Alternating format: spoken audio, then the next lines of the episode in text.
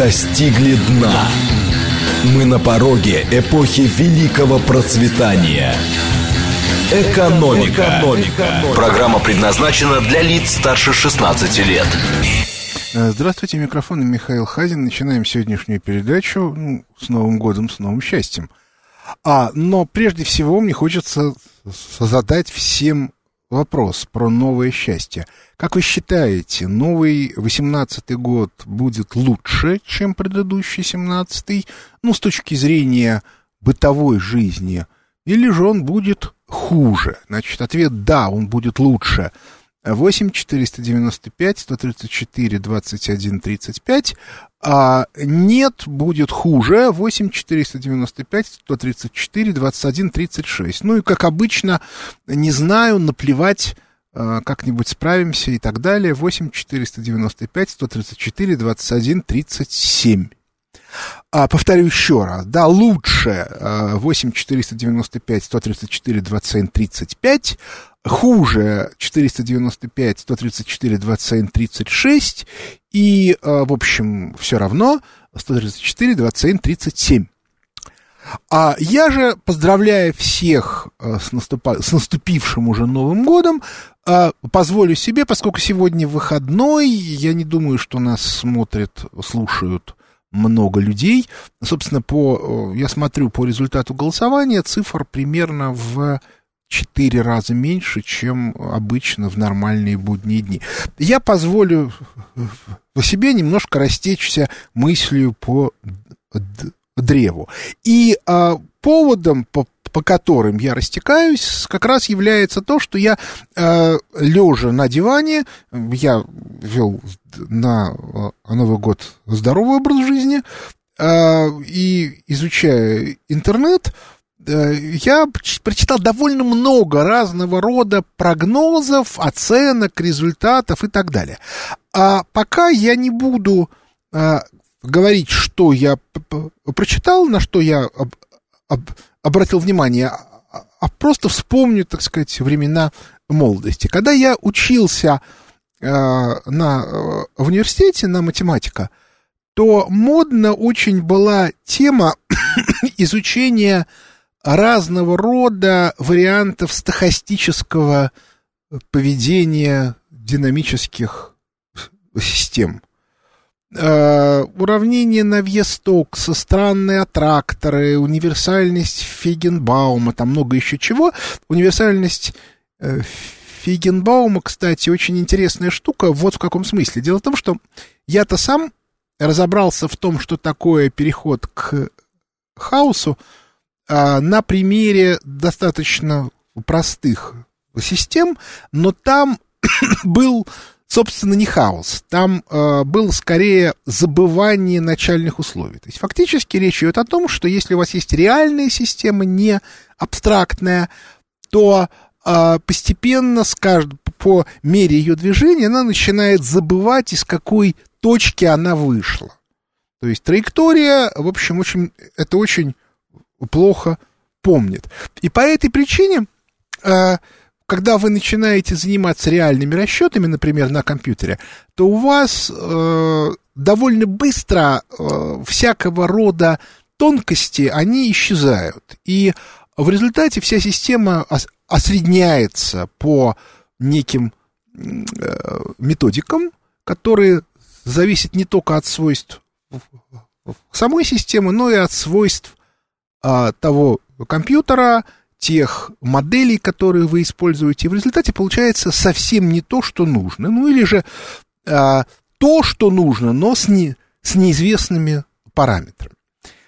Чуть позже я с этим столкнулся, когда окончил университет и пошел работать в институт физической химии, где столкнулся, собственно, с моделированием непосредственно. И после этого понял, что, вообще говоря, а любое математическое моделирование тонких процессов это в некотором смысле вещи в себе, то есть в ней свойства той модели, которую вы используете для моделирования, зачастую играет куда большую роль, чем свойства изначальной системы. То есть фактически это очень неадекватный инструмент. А, кстати, я придумал вот тогда же, в конце 80-х, как можно э, э, эту проблему хотя бы частично решить, но затем, э, в связи с тем, что мы уже э, э, входили в 90-е годы, э, в общем, эта тема была закрыта. То есть придумать я придумал, а на практике реализовать так и не сумел. Я рассказал про это несколько лет тому назад Малинецкому, сказал, что это очень интересно, но он не может себе представить, кто сейчас этим может за... заняться. Так вот, в конце 80-х, а, уже понимая, что в системе Академии наук работать невозможно с точки зрения зарабатывания денег, я перешел на работу в Институт статистики и, и экономических исследований, тогда еще ну, сначала ЦСУ СССР, а потом Госкомстата СССР, потому что, если помните, Горбачев сделал кабинет министров, и по этой причине все названия э, ведомств изменились. Так вот, а руководителем там был Эмиль Борисович Ершов, человек, который меня, собственно, научил экономике, а, и это было очень смешно, потому что я с ним разговаривал три с половиной часа обо всем, при, при, прежде всего о моделировании. Конечно, когда наш разговор закончился, он мне сказал, Миша, а теперь я тебе открою страшную тайну. Я окончил мехмат, а вовсе не там экономический факультет. И более того, я с твоим папой играл за сборную МГУ по баскетболу. А, ну, папа мой уже умер к тому времени. Так вот, а, в процессе а, нахождения в институте статистики я, ну, я абсолютно не хочу сказать, что я стал грамотным статистиком, тут нужны десятилетия. Но кое-что я понял. И понял я следующее, что на самом деле в статистике тоже нужна правильная модель, потому что роль модели чрезвычайно высока. Ершов был совершенно блистательный докладчик, абсолютно гениальный. И он, у него было много разных лекций. Вот он как бы как занимался каким-то исследованием, так он потом на эту тему читал лекцию для всех. То есть не для специалистов, а для всех. Он в этом смысле четко следовал базовой логике настоящего ученого, что любой настоящий ученый способен любому дилетанту за три минуты объяснить, чем он занимается. И я очень хорошо помню его замечательную совершенно лекцию – в которой он рассказывал про статистику доходов и статистику расходов граждан. Уже в начале 90-х его очень интересовало, какова же на самом деле, а, каковы же на самом деле доходы и расходы. И с неким интересом обнаружил, что по статистике доходов, а, а это разные статистики, что по статистике доходов картина следующая. Значит, имеется традиционно делится все общество на 10% группы, децили самые богатые, 10% и так далее, самые бедные 10%. Так вот, что он сделал? Он взял самые бедные 10% по доходам, и после этого посмотрел их расходы. Оказалось, что их расходы соответствуют по доходам четвертому децилю. То есть, иными словами, граждане тратят сильно больше, чем они офи- официально тратят, сильно больше, чем они официально получают. Это очень интересный момент, который свидетельствует вовсе не о том, что граждане богатые, а о том, что статистика очень сильно неадекватна, причем эта неадекватность разная. Например, ст- э, статистика доходов очень часто многие доходы не видят. И наоборот, статистика расходов, у богатых эти расходы не видят, а у бедных она очень часто им завышает эти доходы, потому что считается, что они что-то получили нормальным образом, то есть через покупку. А в реальности очень часто бедные это получают очень странными способами. Ну, условно говоря, люди, которые ходят в секонд-хенд магазин, если у них есть тонкое чувство э, как бы, вкуса и понимания, могут там на самом деле не просто одеться хорошо, но одеться хорошо в новую одежду.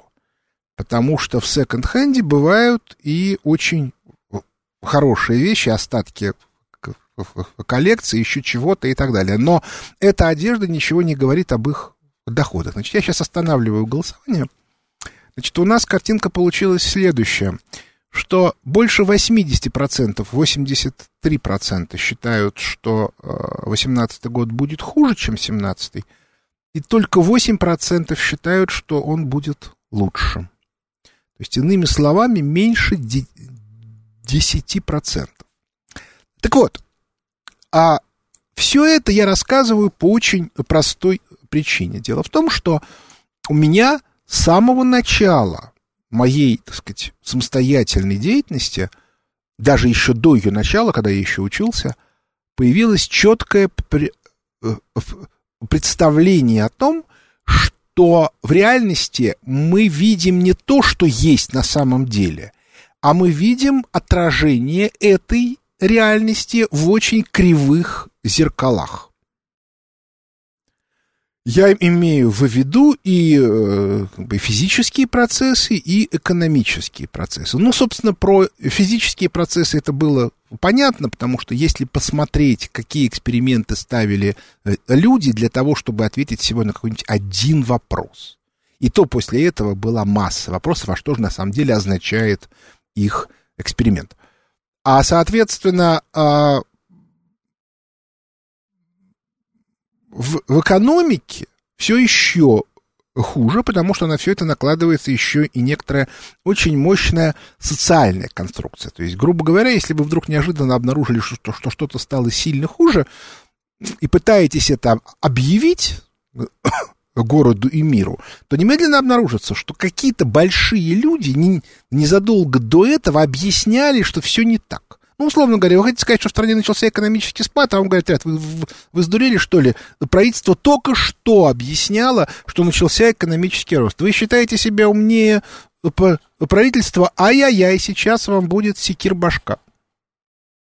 То есть это а, дополнительный фактор. Когда вы занимаетесь молекулярной динамикой, то такой проблемы, ну, относительно нету. Относительно, потому что я уже, по-моему, много раз рассказывал, как я столкнулся с, с, с ситуацией на своей первой конференции, когда мне объяснили, что а, демонстрировать публично, что методы, а, которые а, применяются для расчетов молекул некорректны, неправильно, потому что под них выделяются большие бюджеты. И что до тех пор, пока я не придумаю, как это делать, правильно, на эту тему нужно молчать. А, я придумал, но я уже говорил, это было в конце 80-х, начале 90-х, поэтому эта тема умерла, так и не разродившись. Но, насколько мне известно, до сих пор считают теми же методами, которые в 80-е годы. Только а, компьютеры стали мощнее, поэтому а, ощущение от а, ощущение от того, что от такого некого всемогущества, ну, грубо говоря, если раньше э, эксперимент про, э, проводили на плоскости, где э, а, 20 молекул, то теперь, соответственно, проводят э, в трехмерном э, пространстве, где 20 тысяч. А проблемы одни и те же, и с ними ничего нельзя сделать.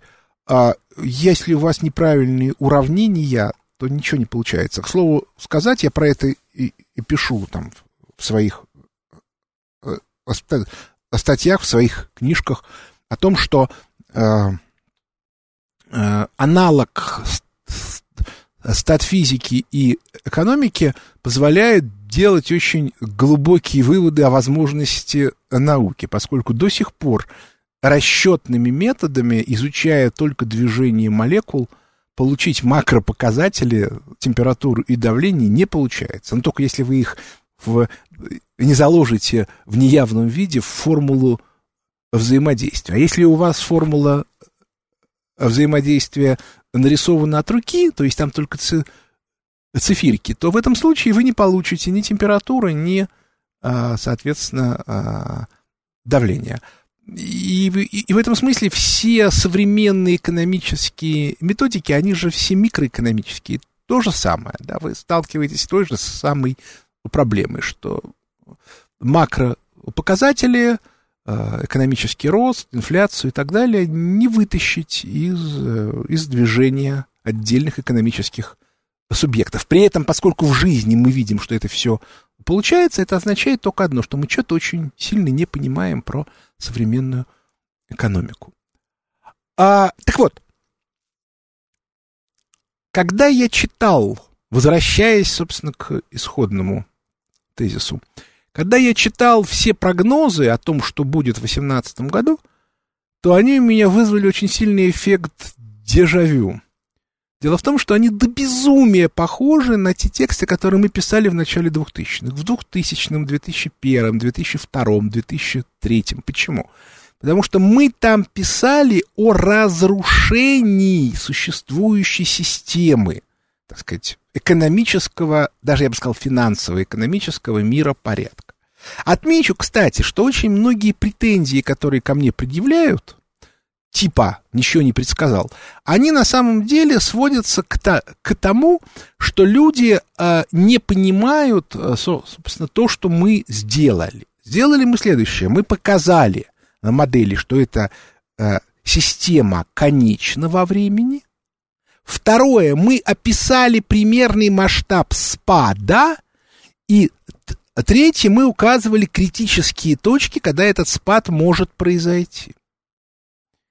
А он мог произойти в 2000 году, чуть не произошел в 2001, а в 2008. Сейчас мы подходим э, э, к следующей точке. А, так вот, замечательность э, всей, э, всего фокуса состоит в том, что а, эти три вопроса надо разделять. Э, модель, в которой мы объясняем, что конечно, она говорит, что это в принципе конечно, ничего не говорит о сроках. А масштаб это а, то, что произойдет после того, как этот кризис, который неизбежно начнется, закончится. Я про него уже много раз говорил. Это падение экономики США больше, чем в два раза, это падение экономики Евросоюза больше, чем в два раза, и падение мировой экономики примерно на 30-35%, как во время Великой депрессии в США. А вот точку, когда это начнется, предсказать очень сложно. Так вот, если мы посмотрим на то, что сегодня пишут, то это обсуждение первого из этих трех тезисов. То есть, иными словами, людям стало понятно, что эта финансово-экономическая система больше не жилец. Дальше начинается истерика. Почему? Потому что, в отличие от нас, у них нету модели, поскольку наша модель написана на русском языке, о ней на Западе практически никто не знает. То есть специалисты знают, что она существует, но, э, но, но в реальности ее никто не знает. А, соответственно, по этой причине не, никто не понимает масштаб стихийного бедствия, и поэтому очень смешно, потому что каждый, ну, грубо говоря, в своей сфере он примерно понимает, насколько может упасть, но при этом считает, что все остальное останется. И вот они начинают рассказывать, как будет, когда все это изменится, когда у нас упадет, а все остальное останется. Как мы сможем восстанавливаться, какие будут потери и т.д. и т.п. А вот точку тоже никто не понимает, но понимают, что она приближается. Вот по этой причине мне и смешно, потому что то, что сейчас происходит, до безумия напоминает те наши разговоры, которые были тогда, в начале 2000-х. Потому что мы тоже уже понимали, что это закончится, мы понимали масштаб в общем. Но это, впрочем, как бы не так принципиально, но мы точно так же не понимали, когда будет точка. Мы все время говорили, что она может начаться завтра. Может, это не обязательно начнется. То есть на самом деле, если мы посмотрим на тот вклад, который, соответственно, мы сделали в науку, тогда, в начале 2000-х, то мы сегодня видим, да, что мировая наука отстает от нас примерно на 15 лет. А тут есть одна очень интересная штука. Мы, мы реально очень сильно продвинулись с тех пор. Почему? Потому что мы разработали как раз микромодели, которые позволяют описывать этот кризис. То есть мы не просто говорим о том, что все там упадет в два раза, но при этом можем задавать э, какие-то качественные характеристики, изменение структуры экономики, изменение структуры цен, то есть вещи чрезвычайно интересны именно для конкретных э, руководителей, для инвесторов, для крупных прикладников. Проблема только в одном, что объяснить им, что мы об, обладаем этими, тех, этими технологиями, невероятно сложно, поскольку все экспертное э, э, э, сообщество находится в другой сфере. А да, еще раз повторю, оно от нас отстает на, на 15 лет, и в этом смысле, когда мы говорим, что у нас вот это есть, они говорят, ну как это может быть? Лучший специалист в мире вот этот, или вот этот, или вот у, у, у них нету. Значит, ни у кого больше быть не может. Единственное, что мы здесь можем сделать, это апеллировать к нашим текстам там 15-летней давности, но опять-таки их на Западе никто э, прочитать не может. Так что это очень интересная ситуация. Вот тут мне тут пишут, да, миллион молекул сейчас легко Монте-Карло гоняют, все получается, не надо.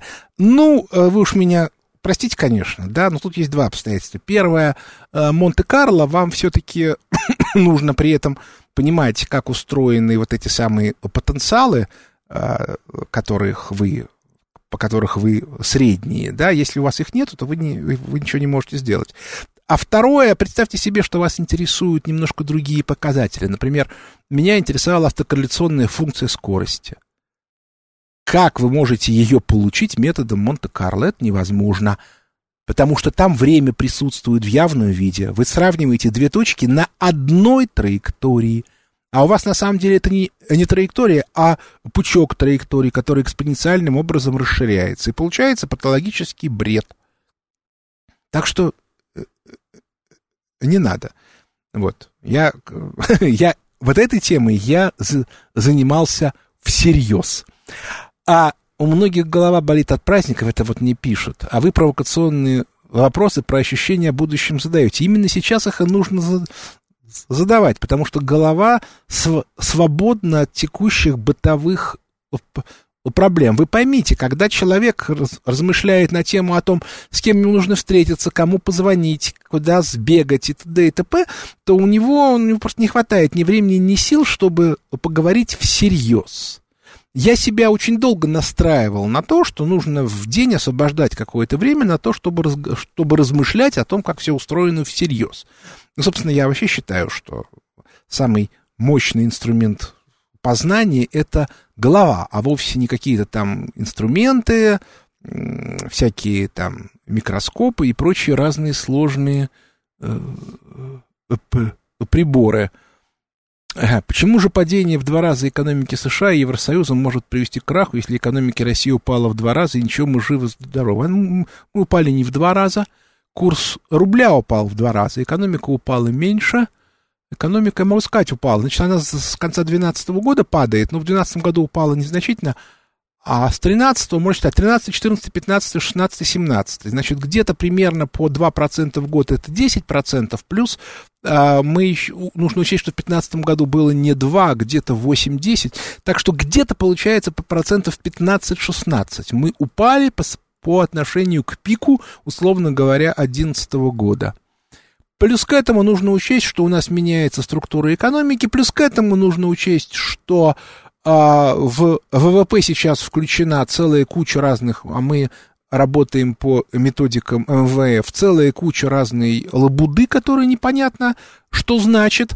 А, ну, и, э, приписная рента, которая у нас теперь тоже есть, и везде она теперь есть. В общем, это какой-то такой бред тяжелый, и в этом нужно внимательнейшим образом разбираться. Так что, на самом деле, я с вами не соглашусь. А, вот, значит, мы сейчас постепенно заканчиваем, сейчас у нас будут новости.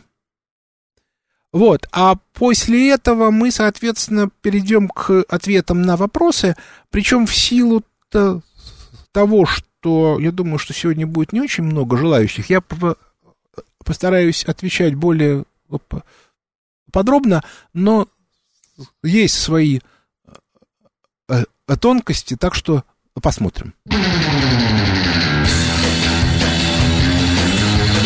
Экономика. Экономика. Возвращаемся в студию микрофона Михаил э, Хазин. Продолжаем передачу начинаем отвечать на вопросы слушателей. Что я буду ждать звонков. Здравствуйте, слушаю вас. Добрый день, Михаил. Здравствуйте. Сергей Алексеевич зовут. Два коротких вопроса. Вот какие вы видите признаки, которые свидетельствуют, что улучшения в 2018 году в бытовом плане не будет? И второе. Видите ли вы в современной политике Кремля хоть какой-то признак стратегического курса развития? Значит, если говорить о признаках, а, то, собственно, у людей эти ощущения тоже есть. Мы видели результаты. А, фактически там, 80% считают, что будет э, хуже. А что касается стратегического курса, то, понимаете, а, в публичном пространстве нет. У нас нету стратегического курса, это большая наша проблема, это бросается в глаза. Но есть ли у нас альтернативные стратегические зацепки? Скорее всего, есть. Есть у меня такое ощущение. По целой куче разных а, а, косвенных причин, о которых мне не хотелось бы говорить вслух. Но а то, что можно, то я обычно описываю в своих текстах. Но при этом а, будут ли эти, будет ли этот виртуальный потенциал выходить в реал, это отдельная тема. Не уверен. Здравствуйте, слушаю вас. Алло. Алло. Здравствуйте. Здравствуйте. Михаил, с Новым годом, с новым счастьем. Спасибо. Скажите, пожалуйста, такой парадокс. Вот в 60-х годах, когда я учился в Плеханском, но на кафедре политэкономии объясняли, что при капитализме, если товар пользуется спросом, он дорожает. Если товары мал, малым способом, он дешевеет. Как вот быть? Вот урожай большой у нас объявили. В основном это низких сортов хлеб у нас. Да. А дешевый хлеб за год до 24% подорожал. Или его стали больше потреблять, значит, жизнь ухудшилась у людей. Или нас статистика подводит, как вы объяснили, что она неправильно считается.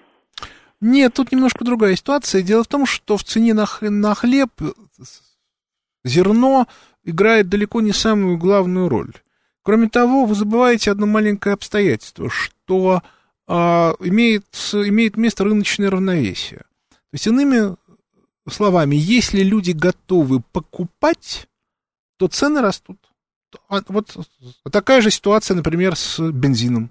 Мировые цены падают, а цена на бензин в нашей стране растет, потому что нету конкуренции, и у торговцев непреодолимое желание увеличивать цены, пока э, народ покупает. Ну и торговая наценка в нашей стране, которая достигает там не 10%, как это было в СССР, по сравнению с себестоимостью, собственно, продукции, а может достигать и 100%, и 200% процентов. Это специфика созданного у нас э, государственно-монополистического капитализма, но в котором э, нету механизмов защиты для потребителя. Это, безусловно, неправильно.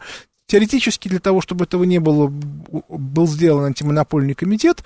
Причем я напоминаю, что тогда, когда антимонопольный комитет создавался, была очень интересная картина. Дело в том, что было два ведомства, которые не подчинялись правительству. Они подчинялись непосредственно Верховному Совету. Это был а, антимонопольный комитет и Госкомстат.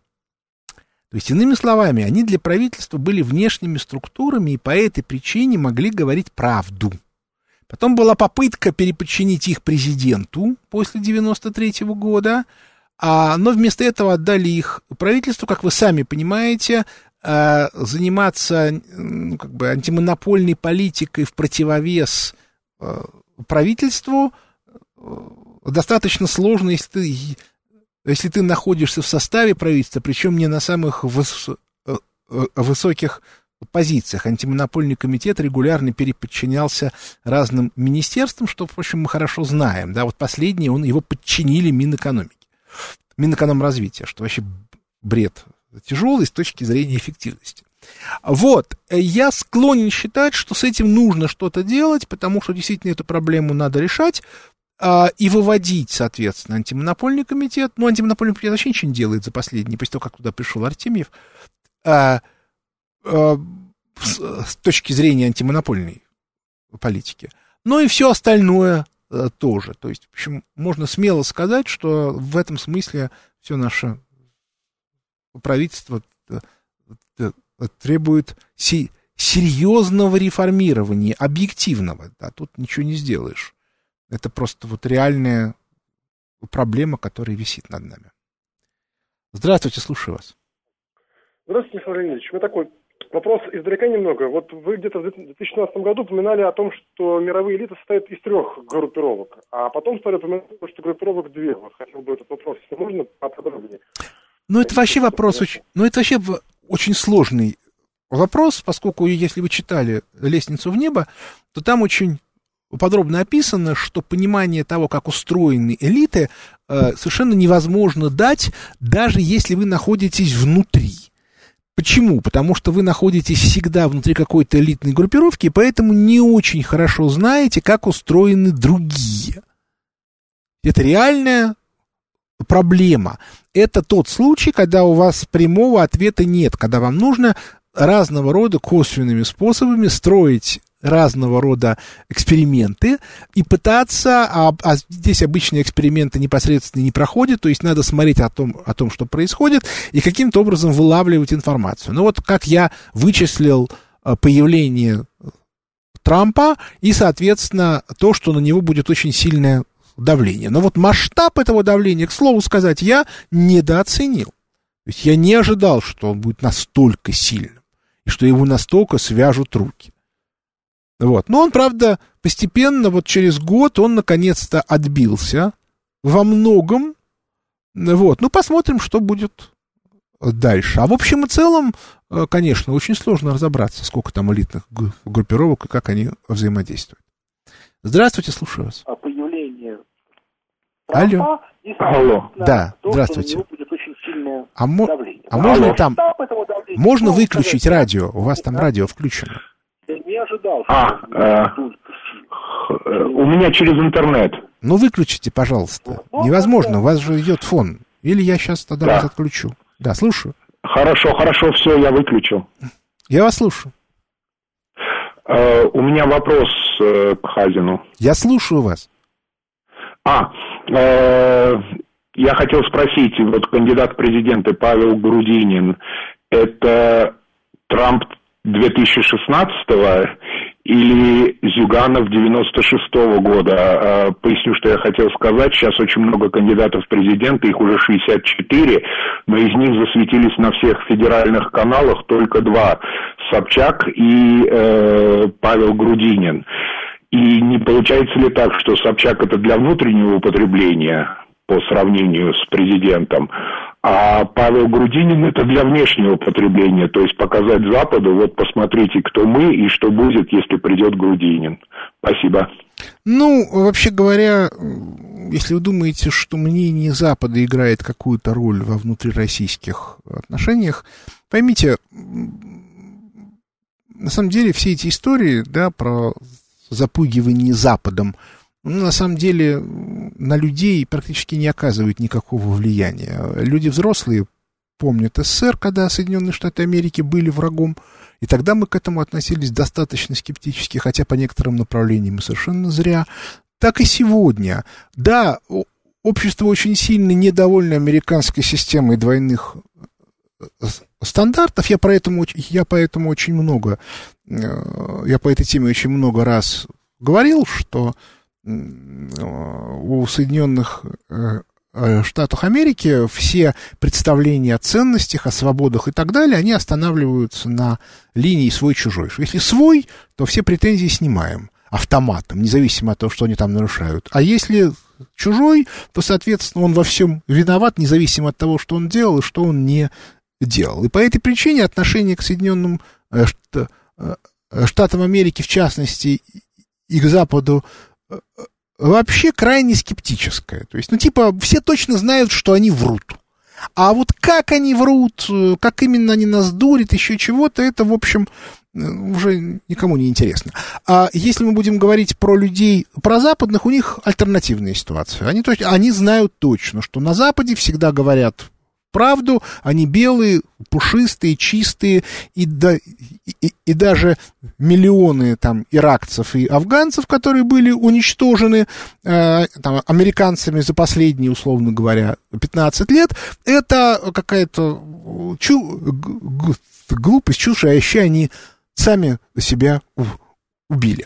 Поэтому э, вот эта тема, она совершенно не имеет никакого отношения к делу. Если говорить о прагматическом эффекте Грудинина, то это может быть использовано, повторяю, может быть использовано как инструмент демонстрации того, что либеральная идея у нас сильно не поддерживается. Мы обсуждали здесь, на этой э, передаче, э, тему поддержки Грудинина и, и обнаружили это вот тогда, что вот когда он только-только появился, что за него готовы голосовать э, 78% слушателей моей передачи, при том, что за Путина при этом проголосовало 8%. Отметим, что это, конечно, не репрезентативная выборка, но поскольку люди, которые слушают, говорит Москва, все-таки обычно у них доход выше среднего, то это очень показательно. Теоретически они должны были быть против Грудинина, хотя бы потому, что он выдвигается от КПРФ.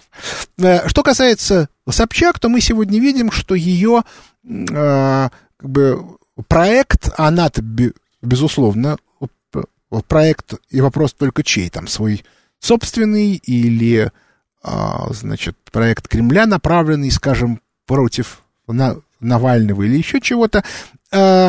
В общем, мягко говоря, застопорился. То есть количество э, Собчак э, и не только в СМИ, но и в интернете за последние там, 2-3 недели сильно упало. Что касается Грудинина, то Грудинин очень редкий случай в нашей стране успешного предпринимателя. Можно сколько угодно объяснять, что ему достались уникальные стартовые условия, но тем не менее большая часть российских олигархов, ну там в стиле а, Потанина, Дерипаски и так далее, не предприниматели. В том смысле, что они зарабатывать не умеют. А вот их посадили на инфраструктуру, созданную не ими, и они ее используют с целью получения прибыли. Иногда более эффективно, иногда менее эффективно, но они не предприниматели, они ничего не создавали. Мы видим э, э, о попытке одного из них, Прохорова, что-то создать, каждый, или там Чубайса, каждый раз завершаются катастрофы. То есть это вот объективное обстоятельство. А Грудинин успешный предприниматель. И в этом смысле он, конечно, уникальный совершенно случай. С точки зрения современной российской власти. Потому что вся приватизационная элита, созданная в 90-е годы и совсем чуть-чуть трансформированная в 2000-х, она целенаправленно давит в России любое предпринимательство по банальной причине. Потому что предпринимательство – это угроза для них. Потому что на фоне успешных предпринимателей становится сразу видно, что они на самом деле люди, ну, скажем так, сомнительной успешности. Вот, поэтому я, опять-таки, я уже много раз говорил, что я не знаю, чей проект Грудинин. Я это обсуждать сейчас не хочу, потому что мы никто не знаем. Но я все-таки себя считаю человеком несколько более информированным, чем там обычный обыватель. Не знаю, нет у меня информации. Разбираться в этом мне, по большому счету, не очень интересно. Я не политолог. Меня а, вся эта политическая катавасия, она волнует только с одной э, э, э, Э, точки зрения, как, во-первых, наблюдателя, который смотрит на это как кино с ведром попкорна, а во-вторых, как человека, который, которого интересует, насколько это повлияет на изменение стратегической линии. Вот на, вот на изменение стратегической линии поведения, появления Грудинина может повлиять очень сильно по очень простой причине. Дело в том, что появление Грудинина четко показывает левое направление общественного, э, э, так сказать, взгляда в России. В России сегодня 80% населения впрямую поддерживает левое направление, и еще примерно процентов 10 относятся, а может и больше, к нему относятся индифферентно. И только около 5% выступает активно против. При таком сочетании 80 против 5 требования общества к власти политической, да, изменить экономическую политику с праволиберальной на левоконсервативную. Сам Путин по своим взглядам правый консерватор, в этом смысле он близок к Трампу, а общество требует левого консерватизма. Попытки Путина бороться вот с этим вот либерализмом мы видим. Это и там заявление по поводу ювенальной юстиции, а ювенальная юстиция это чисто либеральная мулька, это там некоторые другие обстоятельства. Но от него еще требуют перехода от праволиберальной, вот, собственно, наше правительство праволиберальное. Сам Путин скорее правый консерватор. Но в рамках той системы, которая существует, он не может изменить эту картину. Ну, очень условно. Я про это писал не так давно, повторю еще раз. Значит, э, обратимся к такой к типовой юридической схеме. Представим себе, что Россия это акционерное общество. Путин в этом акционерном обществе генеральный директор. И когда он пришел, то он знал точно, что есть акционеры и совет директоров, и он вообще не может влиять на те решения, которые там принимаются. Да, он присутствует на заседаниях, но на первом этапе у него даже право голоса было только совещательное. Он довольно долго вы, выбивал себе право решающего голоса. Собственно, вот а, дело Ходорковского стало той точкой, когда стало понятно, что он имеет право голоса. И имеет как бы, как, как бы за собой некоторое количество голосов акционеров. Но при этом все равно продолжала оставаться номенклатура совета директоров, то есть тех людей, которых нельзя уволить решением президента. Да, он сократил это количество за там, те 18 лет, что он у власти, но не ликвидировал полностью э -э этих людей. И, наконец, только после того, как в Соединенных Штатах Америки пришел к власти Трамп. Почему? Потому что контрольный пакет в этом совете директоров у тех же людей, которые стояли за Клинтон. Именно они ставили у нас вот эту вот праволиберальную политику. Именно они контролировали и координировали а, разрушение нашей экономики и, соответственно, передел собственности. Именно эти люди писали все приватизационные схемы, а вовсе не госскому имуществу, как некоторые думают. Так вот, и эти люди сидели всюду. Я напомню, вот тут у нас много говорится о Дворковиче, с чего он начинал свою госслужбу. Был такой экспертный, э, экспертная группа при Минфине, где сидели представители МВФ, которые следили за тем, чтобы Минфин правильно исполнял те э, обязательства, которые, соответственно, э, взял совет директоров АО России перед МВФ.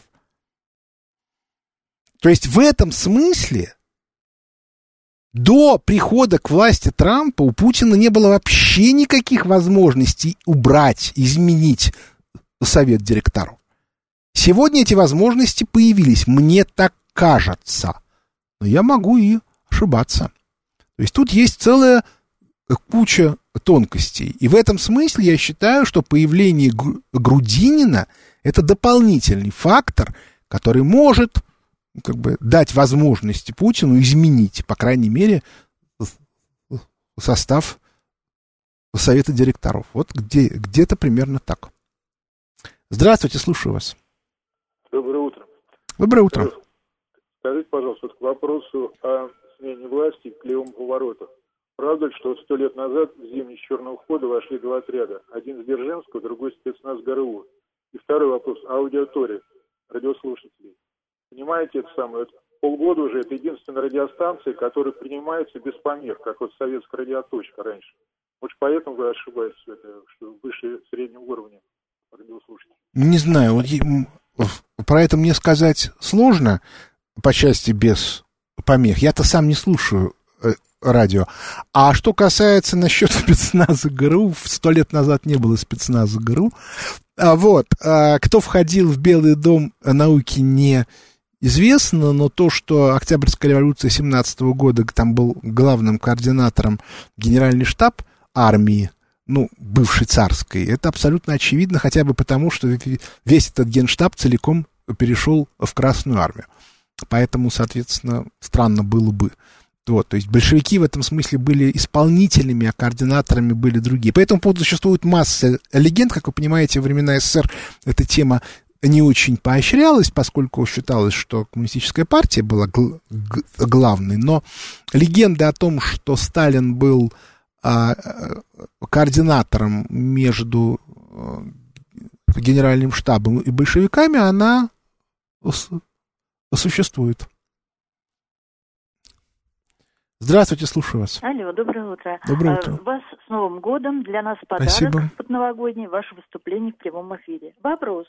Значит, вот почему у нас позорно низкий фонд оплаты труда? 21% от ВВП, а в Америке 70%.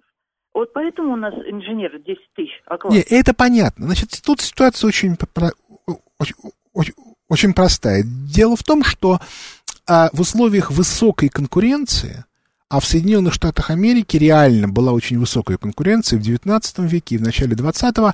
Там начали появляться монополии, но с ними, в общем, боролись. Я напомню, что первые антимонопольные процессы были крупные в Соединенных Штатах Америки, когда разделили Standard Oil, э, империю Рокфеллеров. Кстати, в нашей стране борьба с монополиями, а вот именно в нефти, она происходила очень специфически. То есть жаловались царю батюшке, который эту монополию указами отменял.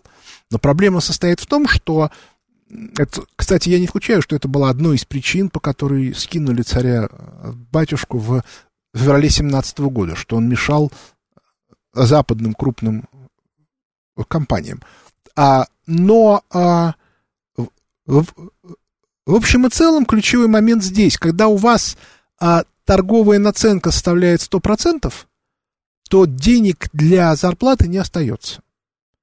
А в Соединенных Штатах Америки торговая наценка сильно меньше. То есть, на самом деле, я уже про это говорил, это антимонопольная политика. Как только вы начнете грамотно заниматься антимонопольной политикой, у вас автоматически появятся у производителей дополнительные деньги – которые можно использовать на повышение фонда заработной платы.